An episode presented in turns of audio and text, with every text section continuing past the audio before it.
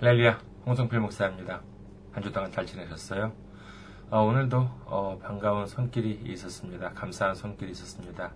어, 허영 어, 성도님께서 이렇게 또 선교 후원금으로 어, 도와주셨습니다. 아, 감사합니다. 어, 성도님의 에, 그 기도, 어, 그 다음에 어, 그 마음 어, 하나님께서 받으셨으리라 믿습니다. 아, 성도님을 위해서 기도드리겠습니다. 감사합니다.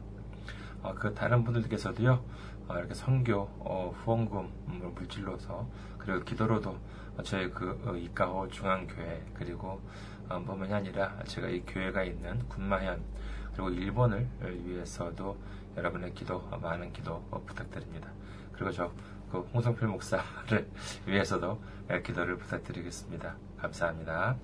자, 오늘 은혜 나누실 말씀 먼저 보도록 하겠습니다. 오늘 말씀은요, 마가복음 말씀입니다. 마가복음 십일 장 십이 절에서 십사 절 말씀이 되겠습니다. 마가복음 십일 장 십이 절에서 십사 절 말씀 제가 읽어드리겠습니다. 이튿날 그들이 베다니에서 나왔을 때 예수께서 시장하신지라 멀리서 잎사귀 있는 한 무화과 나무를 보시고 혹 그 나무에 무엇이 있을까 하여 가셨더니 가서 보신즉 잎사귀 외에 아무도 아무것도 없더라. 이는 무화과의 때가 아님이라. 예수께서 나무에게 말씀하여 이르시되 이제부터 영원토록 사람이 내게서 열매를 따먹지 못하리라 하시니 제자들이 이를 듣더라. 아멘. 할렐루야. 하나님을 사랑하시면 아멘 하시기 바랍니다. 아멘. 오늘은요, 여러분과 함께 무화과 나무를 통해 주시는 교훈이라는 제목으로 은혜를 나누고자 합니다.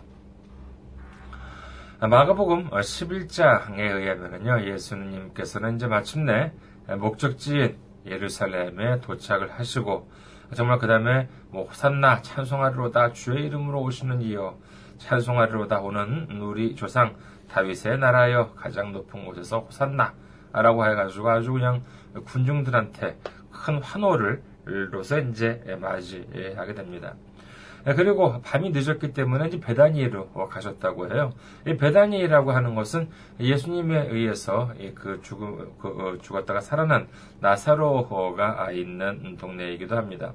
그리고 다음날 예수님께서는 제자들과 함께 베다니에서 나오셨는데, 그때 예수님께서는 시장하셨다고 합니다. 아, 배가 고프셨나 보죠.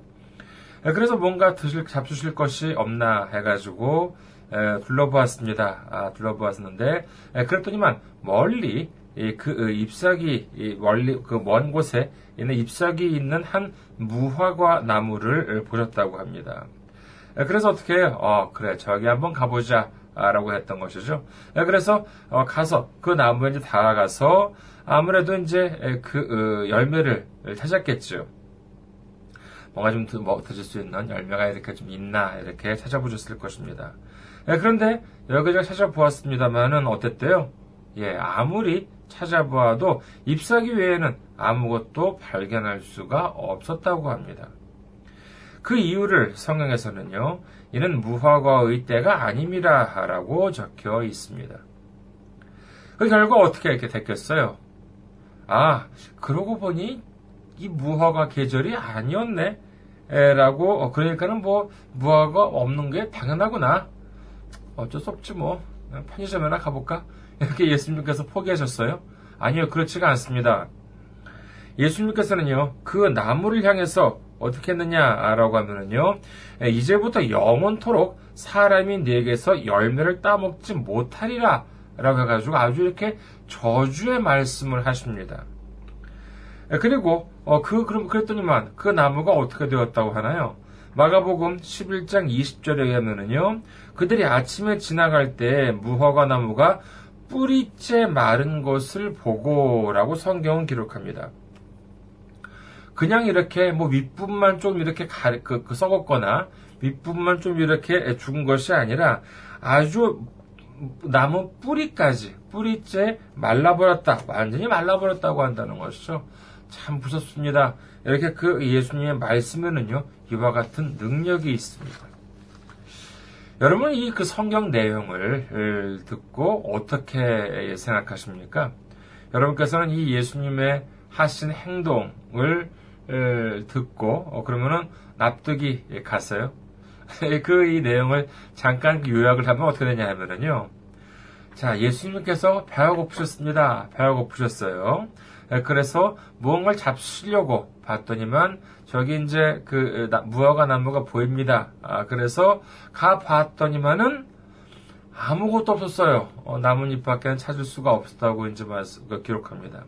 그래가지고 어떻게 해요? 화가 나서 그 나무를 아주 말라 비틀어지게 만들어버렸다고 하는 것입니다.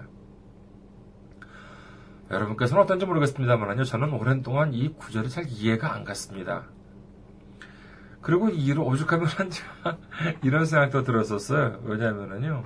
어떤 생각이냐면은요. 예수님이 이제 예루살렘으로 가신 이유가 뭐겠습니까? 바로 십자가에 달리시기 위해서시죠. 우리의 죄를 위해서 십자가에 달리시는 것.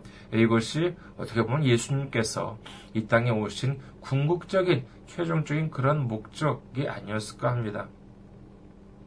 그래서 이제 마침내 이제 다른 사람들은 모르죠. 다른 사람들은 모르지만은 예수님께서는 분명히 아시죠. 아, 예루살렘에서 내가 이제 십자가에 달리게 되는구나. 그렇기 때문에 그 때가 이렇게 그 다가오고 있었기 때문에 어쩌면 예수님은 좀 매우 좀 예민해지시지 않았을까라고 하는 생각도 했습니다. 왜냐하면 그 다음 구절에는요, 또 성전 정화 사건이 있습니다. 성전에서 이렇게 그 환전하는 사람이든지 이런 사람들 채찍으로 해가지고 다 몰아내고 이제 그럽니다. 그래가지고 아, 이게 좀 예민하지 않았을까라는 생각을 이렇게 했던 적도 있습니다. 하지만 그래도 이건 너무나도 좀 심한 경우라고 할 수 있죠. 아니요, 그 심한 것이 이뿐만이 아니에요. 무화과 나무에 열매가 없었던 이유가 뭐라고 되어 있어요? 아까도 잠깐 말씀드린 것처럼요. 마가복음 십일 장 십삼 절 후반부에 보면은요. 이는 무화과의 때가 아님이라라고 분명히 적혀 있습니다. 아니, 예수님 이건 너무하죠. 그렇잖아요. 아니, 그 이게 뭐예요? 그러면은 무화과 나무가 열릴 시기도 아닌데도 불구하고 무화과 열매가 열매가 있을 시기 계절도 아닌데도 불구하고 그 무화과 열매가 없다고 해가지고 그 나무를 죽인다는 것은 이거는 너무나도 성질이 좀 급하셔도 좀 좀 그 너무하신 거 아니에요? 지나치신 거 아니에요? 라고 하는 그런 생각이 저만 들었어요. 저는 참 왜 이 생각이 좀 많이 들었었습니다. 그렇다면 예수님은 잘못된 행동을 하신 거예요? 너무 좀 과한, 너무 좀 지나친 그런 행동을 하신 걸까요? 우리가 성경을 읽을 때 바로 이 점을 조심해야 됩니다. 이게 뭐냐면요. 그것은 하나님도 실수할 때가 있어. 성경도 잘못 쓰인 부분이 있어. 라고 이렇게 생각하는 가능성, 이라고 한다는 것을 완전히 없애버려야 됩니다. 그래야지 성경이 제대로 보이기 시작합니다. 로마서 구 장 십사 절에는 이렇게 적혀 있습니다. 그런즉 우리가 무슨 말을 하리요? 하나님께 불의가 있느냐? 그럴 수 없느니라 라고 분명히 바울 사도는 기록을 합니다. 하나님을 믿는 사람들, 하물며 신학자들 중에서도 가끔 이렇게 생각을 하고 있는 사람들이 있어가지고요. 성경을 그리고 하나님의 역사를 자기 멋대로 해석해버리는 경우가 있습니다. 그러나 하나님이 잘못 실수할 수도 있다. 또는 하나님의 말씀인 성경에도 잘못된 부분이 있다. 라고 하는 견해 자체가 문제가 있다라고 하는 것입니다. 하나님은 항상 선하시고 성경에는 오류가 없다라고 믿으시는 여러분 되시기를 주님의 이름으로 축원합니다. 그렇다면 어떤 관점이냐? 성경에 문제가 없다, 하나님의 문제가 없다라고 하면 문제가 있는 건 뭐예요? 나한테 문제가 있는 것입니다. 그 이해가 안 되는 나한테 문제가 있는 것이죠. 그래서 그러면 저도 그래서 저도 그와 같은 관점에서 그, 그 부분을 좀 이렇게 좀 알아보려고 했습니다. 뭔가 이유가 있겠지라고 여러 가지 살펴보았습니다만은 대체적인 그 성경의 주석서에는 다음처럼 적혀 있습니다. 뭐라고 되어 있느냐라고 하면은요. 그, 어, 무화과가, 아, 날 계절이, 이, 무화과 날 시기가 되기 전에, 되기 전에 일반적으로 이 무화과가 나는 좀 점점 이른 시기에 작은 무화과가 열린다고 얘기해요. 그래서 예수님도 평소에는 그런 그 어, 보통 원래 무화과가 열리기 전에 열리기 전에 그 있어야 할 작은 그 무화과를 찾았다라고 한다는 것입니다. 그러나 그 작은 무화과 열매를 찾았지만은 결국은 찾으실 수가 없었다라고 한다는 것이죠. 어, 납득이 되십니까? 저는 이렇게 좀 믿음이 부족해서 그런지 모르겠습니다. 의심이 많아서 그런지는 모르겠습니다만은요. 저는 조금 여기 있어가지고도 이, 이 그 주석 해석을 읽고도 완전히 저의 물음표를 지울 수는 없었습니다. 그 이유는 뭐냐라고 하면은요, 이 문맥상으로 도저히 납득이 안 되는 것입니다. 왜냐라고 하면은, 아, 아까, 다시, 아, 아까 말씀, 재차 말씀드렸던 마가복음 음, 십일 장 십삼 절 후반, 이는 무화과의 때가 아님이라라고 하는 부분입니다. 이는 무화과의 때가 아님이라라고 하는 것은 뭐냐 하면은, 무화과, 예수님께서 무화과 나무에서 무화과 열매를 찾지 못했습니다. 그 이유를 설명하는 게 무엇이냐? 바로 그 이유는, 찾지 못했던 이유는 무화과의 때가 아니었기 때문이다라고 한다는 것입니다. 이렇게 음역상으로 해석을 할 수가, 그렇게밖에 해석이 안 되는 것이죠. 성경을 해석함에 있어가지고는, 물론 뭐, 어, 그 주석도 중요하지만은, 당연히 이제 원문을 보는 것이 중요해, 가장 좋다고 생각하는 분들이 꽤 있습니다. 그래서 구약은 히브리어, 신약은 이제 헬라어 성경을 이제 이렇게 연구하시는 분들도 많이 계시죠. 그런데 히브리어나 헬라어를 전공한 전문자가 아니라면은요, 아무리 그 신학을 공부하면서 좀 이렇게 열심히 공부했다 해봤자 기껏 해봐야 한 일, 이 년 정도밖에 안 됩니다. 이와 같은, 그와 같은 아주 그냥 그 얄팍한 그 지식으로 원문을 해석하면은요, 자칫하면은 이 오해를 초래할 그러한 우려도 있습니다. 예를 들어서 단어나 문법적으로 같다 하더라도 그 문맥 등의 관계로 두 개 이상의 해석이 가능한 경우도 적지 않게 있기 때문에 그렇습니다. 그래서 저는 어떻게 하냐 하러 가면은 뭐 그쪽 분야에 있어서 전문가들이 당연히 하셨을 그 성경 번역본들을 좀 이렇게 여러 가지로 보는 걸 방법을 좀 택하고 있습니다. 어떻게 하냐면 한국도 번역본이 많이 있습니다. 그렇죠? 뭐 개역, 우리가 보고 있는 건 개역 개정, 그 다음에 그전엔 개역 한글도 있었고요. 그 다음에 새번역도 있었고, 그 다음에 표준 새번역 등등이 있습니다. 현대인의 성경도 있습니다. 그리고 그뿐만이 아니라 일본어, 그 다음에 영어 성경들을 이렇게 좀 그 영어성도 많잖아요. 케이제이브이도 있고, 그 다음에 엔아이브이도 있고, 엔에이에스비도 있고 등등 많이 있습니다만, 그런 번역되어 있는 것들을 이렇게 좀 보는 것이 차라리 좀 더 저한테 낫지 않을까라는 생각이 들어가지고 이렇게 하고 있는데, 그런데 그와 같은 번역본을 본, 보, 보, 보, 보았더니만 한국어는 물론이고요, 영어나 일본어 모두 다 예수님께서 무화과 아, 나, 열, 나, 열매를 찾으실 수 없었던 이유로서 이 무화과의 때가 아니었다라고 하는 것을 설명하고 있습니다. 그러니까 이 그럼에도 불구하고 이 문맥을 무시하면서까지 아니야 아니야 그때는 원래 작은 여, 무화과 열매가 있을 시기였다라고 해석하는 것이 오히려 좀 더 무리가 있지 않을까라고 생각을 했습니다. 글쎄요, 신학을 뭐 열심히 아주 그냥 그 깊이 있게 공부하신 분들은 납득이 될지 모르겠습니다만은요, 전 납득이 잘 안 됩니다. 자, 그러면 좀 문제가 생겼습니다. 막혀버렸어요. 어떻게 이것을 그 해석할 수 있는 방법이 없어요. 그래서 어떻게 하면 좋을까라고 이제 고민을 했습니다.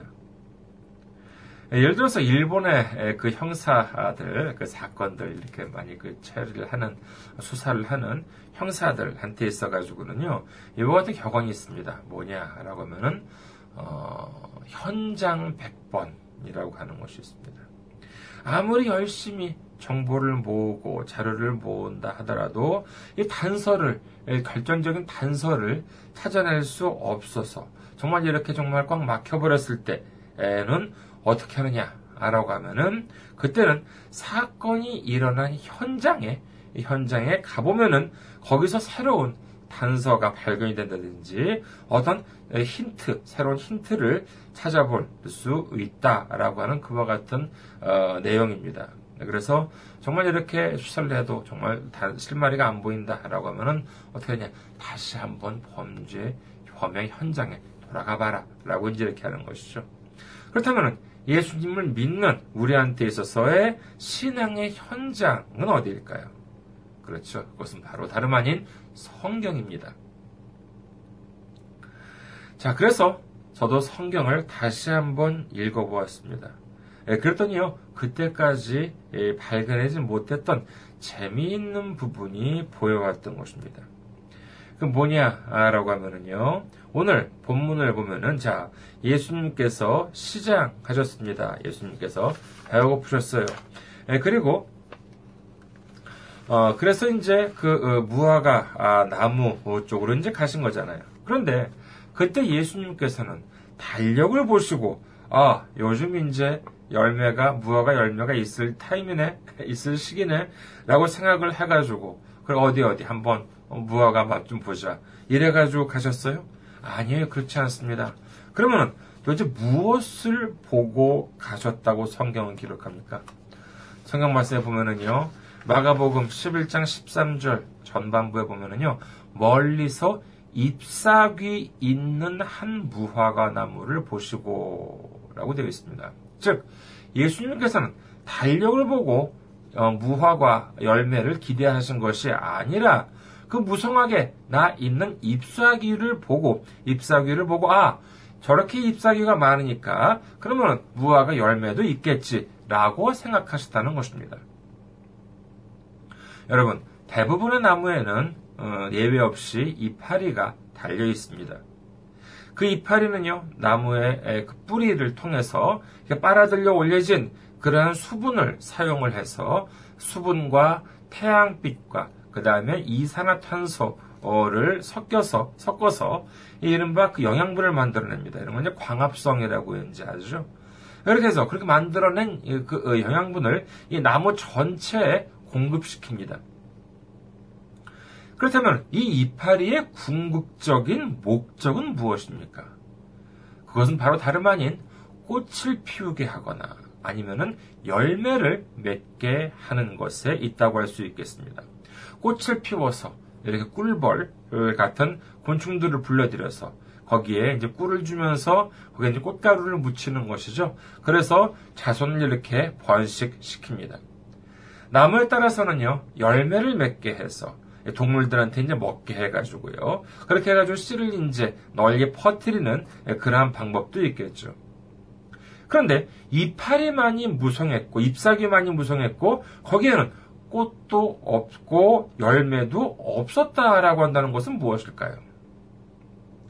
오늘은 이, 이 잎사귀가 갖는 두 가지의 의미에 대해서 생각을 해보고자 합니다. 먼저 어, 첫 번째로 이 잎사귀라고 하는 것은 힘이라고 하는 것을 의미합니다. 앞서 말씀드린 것과 같이 이 잎사귀가 있다는 것은 영양소, 영양소를 만드는 힘, 능력이 있다는 것, 권한이 있다는 것이라고 이제 할 수가 있겠습니다. 그 힘과 능력, 권한을 사용을 함으로써 영양분을 만들어내고 그다음 자기 자신으로 공급해간다는 것이죠. 그런데 그와 같은 능력에 사용되는 최종적인 목적이 뭐라고요? 그렇죠. 바로 열매를 맺는 것입니다. 그런데 열매를 맺을 수가 없었다면은 이것이 어떻게 됩니까? 이것은 뭐냐? 잎사귀가 할 만한 도리를 제대로 못한 아무런 의미가 없게 되는 것입니다. 마태복음 이십오 장에서는요, 주인이 세 명의 그 어, 종한테 세 명의 종한테 그 능력에 따라서 재산을 맡깁니다. 하인들한테요. 그랬더니만 이 그 한 사람한테는 오 달란트, 또 한 사람한테는 이 달란트, 그리고 마지막 한 사람한테는 일 달란트를 맡깁니다. 그리고 주인이 돌아와서 그들에게 재산을 어떻게 썼는지 이 묻습니다. 정산을 하게 되는 것이죠. 그런데 오 달란트를 맡긴 이 종은 장사를 해가지고 십 달란트를 늘렸습니다. 그리고 이 달란트를 맡긴 하인 종은 어, 장사를 내가지고 사 달란트로 늘렸죠. 이 두 종들은, 이 두 하인들은 모두가 다, 물론 다 아, 금액의 차이는 있긴 합니다만은요, 주어진 재산, 주어진 능력, 즉 주어진 입사 기회를 사용을 해서 거기에 따른 결과를 남겼습니다. 그렇기 때문에 주인은 이 두 사람에 대해서 잘하였도다, 착하고 충성된 종아, 네가 적은 일에 충성하였음에 내가 많은 것을 네게 맡기리니 내 주인의 즐거움에 참여할지어다 라고 아주 정말 똑같은 이 칭찬의 말씀을 받습니다. 하지만 이 마지막 종은 어떻게 했습니까?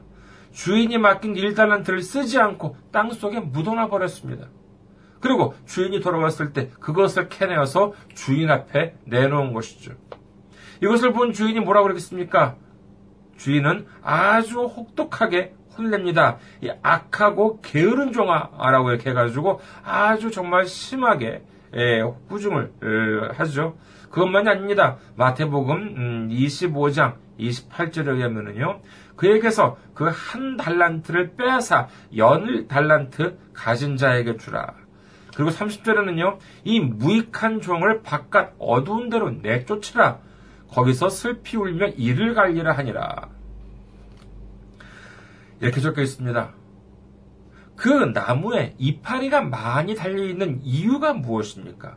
그것은 주신 분이 계시기 때문에 그렇습니다. 그 주신 분이 누구예요? 그렇죠. 바로 하나님이십니다. 왜 그렇게 잎사귀를 주셨죠? 그것은 바로 하나님께서 기대하는 부분이 있기 때문입니다. 회사에 사장님이 계십니다. 어떤 사람을 부장으로 앉힙니다. 그리고 또 어떤 사람을 과장으로 앉힙니다. 그리고 그 사람의, 아, 그렇게, 그렇게 되면은 그 사람한테는 그 직책에 맞는 권한이 생기게 되죠. 그 권한이 어떤 것입니까? 그 권한이 왜 생기는 것이에요? 그것은 그 권한을 써서 사장님이 기대하는 그와 같은 성과를 올리기, 올리라고 하는 그, 어, 외에는 아니겠죠. 단지 그뿐입니다. 그러나 사장님이 아무리 기다려도 그 부장이나 과장님은 그 권한을 써서 아주 뭐 그 의시되기만 하고 뽐내기만 하고 재기만 하고 그 다음에 아주 자기 멋대로만 행동을 합니다. 만약 그런 사원을 내버려두면 회사는 어떻게 됩니까? 망하죠. 그대로 난 내버려두면 당연히 회사는 머지않아 망하게 됩니다. 그래서 그러한 사태가 되지 않기 위해서는 어떻게 해야 돼요? 그러한 사원들을 빨리 잘라버리거나 아니면은 다른 데로 보내버리거나 아니면 강등을 시키거나 해서 그 주어진 그런 권한을 빼앗아야 되는 것입니다. 바로 이것이 오늘 보신 무화과나무에 있는 것처럼 아주 그냥 뿌리채 말라버린 무화과나무 또는 이고 또는 바깥 어두운 곳에 쫓겨난 정말 그 무익한 종의 최후의 모습이라고 할 수가 있겠습니다. 우리들이 잊어서는 안 되는 것, 그것은 뭐냐라고 하면은요, 마태복음 이십오 장에 나오는 이 주인처럼 반드시 정산을 할 때가 온다는 것입니다. 학교에서는요, 중간 시험도 있고 기말 시험도 있고 이제 그렇죠. 그렇다면 그 시험은 언제 행해집니까? 설마 아무것도 배우지 않았는데도 불구하고 이 시험을 쳐라 이렇게는 말을 하지 않습니다. 그 시험에 나오는 내용을 다 배우고 난 다음에 그 다음에 그 배운 내용이 제대로 이렇게 머릿속에 들어가 있는지 이것을 테스트하는 것, 이것이 바로 시험입니다. 신앙에 있어가지고도요, 반드시 시험의 시기가 도래합니다. 그러나 아직 뭐 예수님을 믿고 얼마 안 된 새신자한테는 오지 않습니다. 교회 다니고 몇 년 지나고 직분도 받고 권한이 늘어가기 시작합니다. 사람들로부터 점점 존경의 눈빛을 받기 시작하고 조금 목에 힘이 들어가기 시작할 때, 바로 그때 예수님은 여러분한테서 나무 열매, 여러분한테서 열매를 찾기 시작하실 것입니다. 그리고 예수님 앞에 아, 주, 주님께서 주셔가지고, 힘을 주셔가지고, 제가 이렇게 성과를 남겼습니다 라고 내밀 수 있으면은, 이것은 그야말로 훌륭하게 합격을 한 것이죠. 예수님께서는 뭐라고 그러겠습니까? 뭐라고 그러시겠습니까? 잘했다. 아, 정말 훌륭하다. 아, 라고 해가지고, 정말 아주 충성된 종아. 라고 이렇게 해가지고, 정말 이렇게 칭찬의 그 말씀을 받을 수 있을 것입니다. 그러나, 만에 하나, 만에 하나 아무것도 내밀지 못하면 아무것도 보여드릴 것이 없고 그냥 나한테 준 것, 나한테 주신 것 그대로 땅에 묻었다가 내보인다면 어떻게 되겠습니까? 정말 큰일 나는 것이죠. 무익한 종이라고 말을 듣고 바깥 어두운 데로 쫓겨날지도 모릅니다. 또는 이 저주받은 무화과처럼 뿌리채 말라버릴지도 모릅니다. 고린도전서 십 장 십이 절에 보면은요. 그런즉 선줄로 생각하는 자는 넘어질까 조심하라 라고 성경은 기록합니다. 하나님께서 우리에게 주신 힘과 능력 그리고 권한을 하나님의 뜻에 맞도록 쓸 필요가 있다라고 하는 것을 믿으시고 그대로 행하는 여러분 되시기를 주님의 이름으로 축원합니다. 그리고 잎사귀가 갖는 이 두 번째 의미에 대해서 생각을 해보도록 하겠습니다. 잎사귀가 갖는 두, 두 번째 의미, 그것은 뭐냐? 라고 하면 바로 인간의 노력입니다. 교회에서도요, 가끔 오해하는 분이 계시는 경우도 있는데, 하나님을 믿는 사람은 오로지 하나님을 믿고 하나님에 관련된 일만이 중심이 되어야 한다. 아, 이렇게 생각하는 분들이 계십니다. 계십니다. 그래서 그 외에는 다 하찮은 것들이야. 자기 일, 아하, 자기 일이 중요해, 하나님 일이 중요해. 예, 그래서 자기 일은 별로 중요하지가 않아. 하나님 일만이 중요한 거야. 이렇게 이제 강조하시는 분이 있는데, 그렇지가 않습니다. 왜냐? 라고 하면은요, 분명, 어, 출애굽기 이십 장 팔 절에는요, 예를 들어서, 안식일을 기억하여 거룩하게 지키라. 하나님의 날이죠. 하나님을 기억하는 날.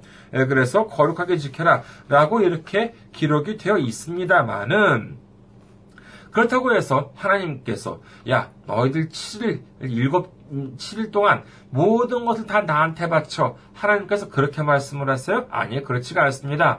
그 다음에 나오는 출애굽기 이십 장 구 절 보면은요, 엿새 동안은 힘써 내 모든 일을 행할 것이나 라고 되어 있습니다. 즉, 우리의 생업이라고 하는 것도 중요하다라고 성경은 말씀하고 계신 것이죠.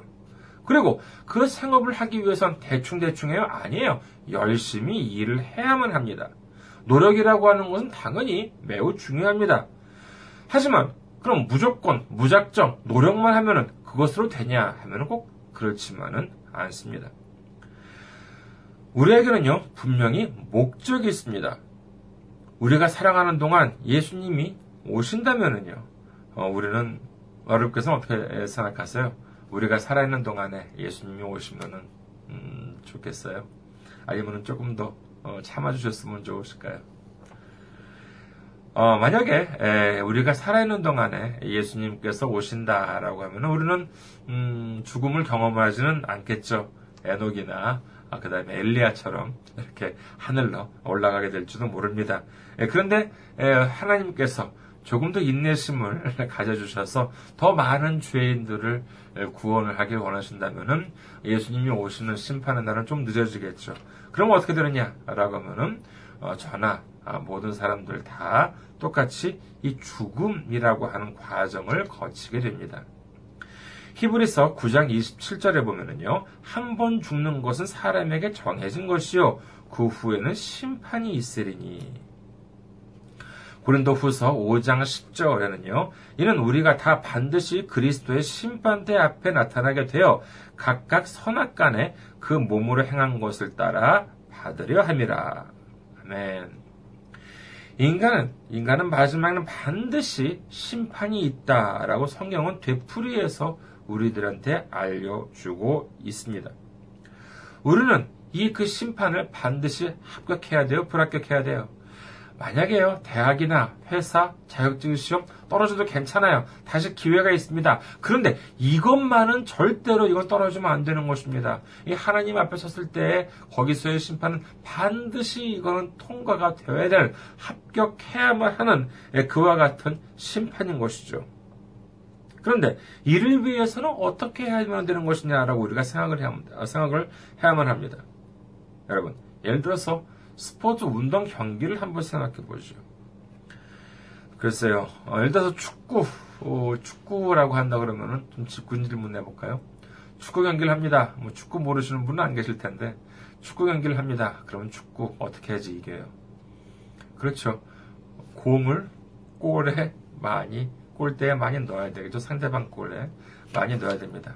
그런데 그것만으로 이길 수가 있어요? 아니요, 그렇지가 않습니다. 뭐냐라고 하면 반드시 규칙을 지켜야 되는 것입니다.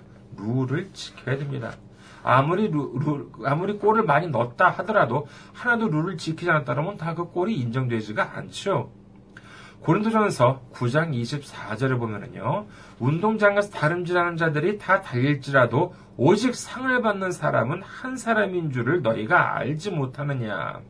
너희도 상을 받도록 이와 같이 다름질하라 라고 한다는 것입니다. 무작정 정말 이렇게 그 어떤 규칙이든지 이러한 것들 생각을 하지 않고 정말 무작정 그 어, 열심히 뛰기만 해요. 그렇다고 상을 받지 않습니다.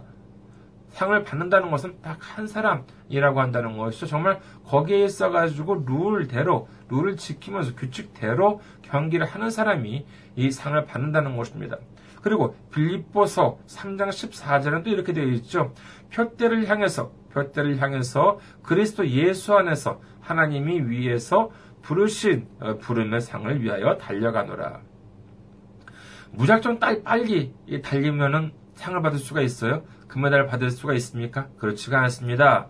그렇지가 않고 골을 향해서, 표대를 향해서 이 방향성을 제대로 유지를 해야 된다는 것이죠. 아무데나 달리면은 무조건 빨리 달리면은 상을 받을, 그렇지가 않습니다. 이 표대를 향해서 달려야지만 상을 받을 수 있다고 성경은 기록하는 것입니다.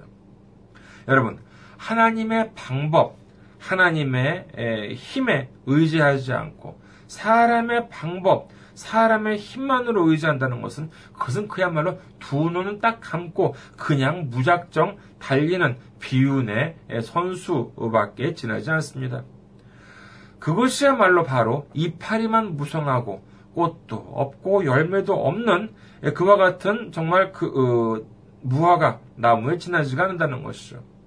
지금도 이 세상에는요, 자기의 지식이나 능력만을 믿고 이 세상의 부나 아, 명예나 권력만을 위해서 정말 어디로 가는지도 모르는 상태에서 그저 달리기만 하는 사람들이 얼마나 많은지 모릅니다. 그러나 우리는 진정한 골, 진정한 표대라고 하는 것을 제대로 알아봐야 할, 그럴 필요성이 있습니다. 표대, 골이라고 하는 것은 누가 정합니까? 올림픽에 있어가지고, 올림픽이나 육상선수에 있어가지고, 마라톤. 자, 여기서부터 뛰어가지고요, 어느 코스를 지나서, 자, 이조의 골입니다. 라고 누가 정합니까? 선수가 정합니까? 아니에요. 그렇지가 않습니다. 주최 측이 정합니다.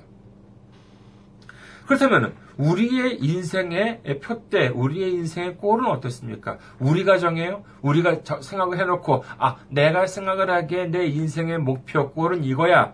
그것이 정말 그러면 진정한 골입니까? 아니에요. 그렇지가 않습니다. 그 골은 누가 정하죠? 우리의 모든 삶을 주관하시는 하나님이 정하시는 줄 믿으시기를 주님의 이름으로 축원드립니다. 정말 그야말로 우리의 삶을 모두 주인 되신 하나님께서 표대를 세우시고 그 골을 세우시는 것이죠. 그리고 그 골을 통과함으로 인해서 그래야지만 하나님으로부터 상을 받을 수가 있다는 것입니다.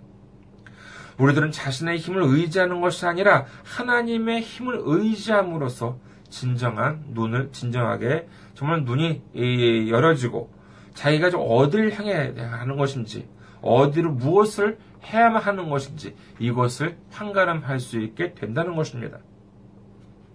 말씀을 정리하겠습니다. 우리들은 정말 교만하지 말고 하나님 안에서 이 충실한 종으로서 하나님으로부터 주신 힘과 능력을 가지고 하나님께서 기대하시는 열매를 맺을 수 있는 우리 모두가 되시기를 주님의 이름으로 축원합니다. 감사합니다. 한 주 동안 건강하시고 예수님과 동행하시고 성령님이 함께하셔서 항상 이기고 이기는 여러분 되시기를 주님의 이름으로 축원합니다. 감사합니다. 다음 주에도 뵙겠습니다.